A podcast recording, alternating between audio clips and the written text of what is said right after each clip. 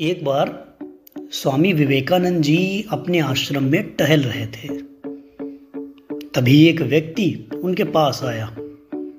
वो बहुत दुखी था। आते ही स्वामी विवेकानंद जी के चरणों में गिर पड़ा और बोला, महाराज, मैं अपने जीवन में खूब मेहनत करता हूँ। हर काम खूब मन लगाकर भी करता हूँ। फिर भी आज तक मैं कभी सफल व्यक्ति नहीं बन पाया। उस व्यक्ति की बातें सुनकर स्वामी विवेकानंद जी ने कहा, ठीक है। आप मेरे इस पालतू कुत्ते को थोड़ी देर तक घुमा कर लाइए। तब तक मैं आपकी समस्या का समाधान ढूंढता हूँ। इतना सुनने के बाद वह व्यक्ति कुत्ते को घुमाने चला गया। फिर कुछ समय बीतने के बाद स्वामी विवेकानंद जी के पास वापस आया। तो स्वामी विवेकानंद ने उस व्यक्ति से पूछा कि, यह कुत्ता इतना हाफ़ क्यों रहा है? जबकि तुम तो बिल्कुल भी थके नहीं लग रहे हो। इस पर उस व्यक्ति ने कहा कि मैं तो सीधा अपने रास्ते पर चल रहा था, जबकि यह कुत्ता इधर उधर रास्ते भर भागता रहा और कुछ भी देखता तो उधर ही दौड़ जाता था, जिसके कारण यह इतना थक गया। इस पर स्वामी विवेकानंद जी मुस्कुराते हुए बोले, बस यही तुम्हारे प्रश्न का जवाब है। तुम्हारी सफलता की मंजिल तुम्हारे सामने ही होती है।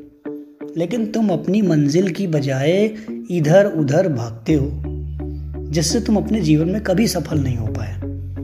यह बात सुनकर उस व्यक्ति को समझ में आ गया कि यदि सफल होना है तो हमें अपनी मंजिल पर ध्यान देना चाहिए।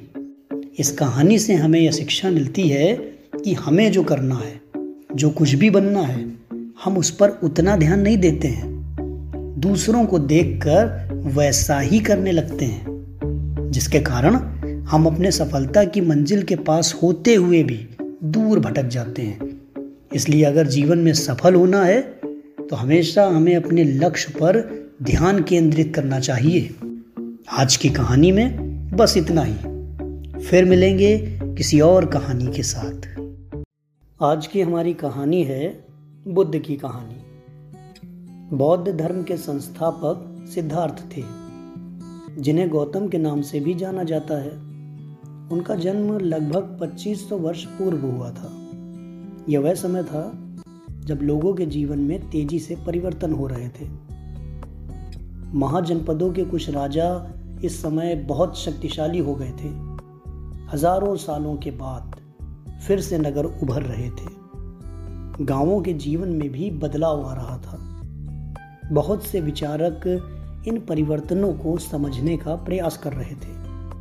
वे जीवन के सच्चे अर्थ को भी जानना चाह रहे थे। युवावस्था में ही ज्ञान की खोज में उन्होंने घर के सुखों को छोड़ दिया।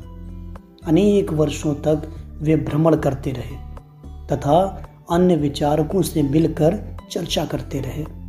अंततः ज्ञान प्राप्ति के लिए उन्होंने स्वयं ही रास्ता ढूँढने का निश्चय किया। इसके लिए उन्होंने बिहार स्थित बोधगया में एक पीपल के नीचे कई दिनों तक तपस्या की। अंततः उन्हें ज्ञान प्राप्त हुआ। इसके बाद से वे बुद्ध के रूप में जाने गए। यहाँ से वे वाराणसी के निकट स्थित सारनाथ गए, जहाँ उन्होंने पहली बार उपदेश दिया। कुशीनारा में मृत्यु से पहले का शेष जीवन, उन्होंने पैदल ही एक स्थान से दूसरे स्थान की यात्रा करने और लोगों को शिक्षा देने में व्यतीत किया। बुद्ध ने शिक्षा दी कि यह जीवन कष्टों और दुखों से भरा हुआ है और ऐसा हमारी इच्छा और लालसाओं के कारण होता है। कभी कभी हम जो चाहते हैं, वह प्राप्त कर लेने के बाद भी संतुष्ट नहीं होते हैं और अधिक वस्तुओं को पाने की इच्छा करने लगते हैं। बुद्ध ने इस लिप्सा को तृष्णा कहा है। बुद्ध ने शिक्षा दी कि आत्म संयम अपनाकर हम ऐसी लालसा से मुक्ति पा सकते हैं। उन्होंने लोगों को दयालु होने तथा मनुष्यों के साथ साथ जानवरों के जीवन का भी आदर करने की शिक्षा दी। वे मानते थे कि हमारे कर्मों के परिणाम, चाहे वे अच्छे हों या बुरे, हमारे वर्तमान जीवन के साथ साथ बाद के जीवन को भी प्रभावित करते हैं। बुद्ध ने अपनी शिक्षा सामान्य लोगों की प्राकृत भाषा में दी। इससे सामान्य लोग भी उनके संदेश को समझ सके। बुद्ध ने कहा कि लोग किसी शिक्षा को केवल इसलिए नहीं स्वीकार करें कि यह उनका उपदेश है, बल्कि वे उसे अपने विवेक से मापें। उनका उपदेश किस तरह का है, इसे एक कहानी से समझा जा सकता है। एक प्रसिद्ध कहानी है, एक समय की बात है किसा गौतमी नामक एक स्त्री का पुत्र मर गया। इस बात से वह इतनी दुखी हुई कि वह अपने बच्चे को गोद में लिए नगर की सड़कों पर घूम घूम कर लोगों से प्रार्थना करने लगी कि कोई उसके पुत्र को जीवित कर दे। एक भला व्यक्ति उसे बुद्ध के पास ले गया। बुद्ध ने कहा, मुझे एक मुट्ठी सरसों के बीज ला कर दो। मैं तुम्हारे पुत्र को जीवित कर दूँगा। किसा गौतमी बहुत प्रसन्न हुई। पर जैसे ही वह बीज लाने के लिए जाने लगी, तभी बुद्ध ने उसे रोका और कहा यह बीज एक ऐसे घर से मांग कर लाओ, जहाँ किसी की मृत्यु ना हुई हो।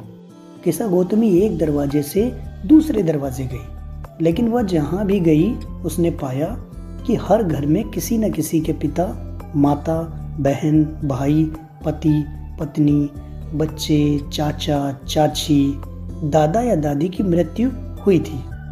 जिस समय बुद्ध उपदेश दे रहे थे, उसी समय या उससे भी थोड़ा पहले दूसरे अन्य चिंतक भी कठिन प्रश्नों का उत्तर ढूँढने का प्रयास कर रहे थे। उनमें से कुछ मृत्यु के बाद के जीवन के बारे में जानना चाहते थे, जबकि अन्य यज्ञों की उपयोगिता के बारे में जानने को उत्सुक थे। उनमें से अधिकांश चिंतकों का यह मानना था कि इस विश्व में कुछ तो ऐसा है जो कि स्थायी है। और जो मृत्यु के बाद भी बचा रहता है। उन्होंने इसका वर्णन आत्मा तथा ब्रह्म अथवा सार्वभौम आत्मा के रूप में किया है। आज की कहानी में बस इतना ही।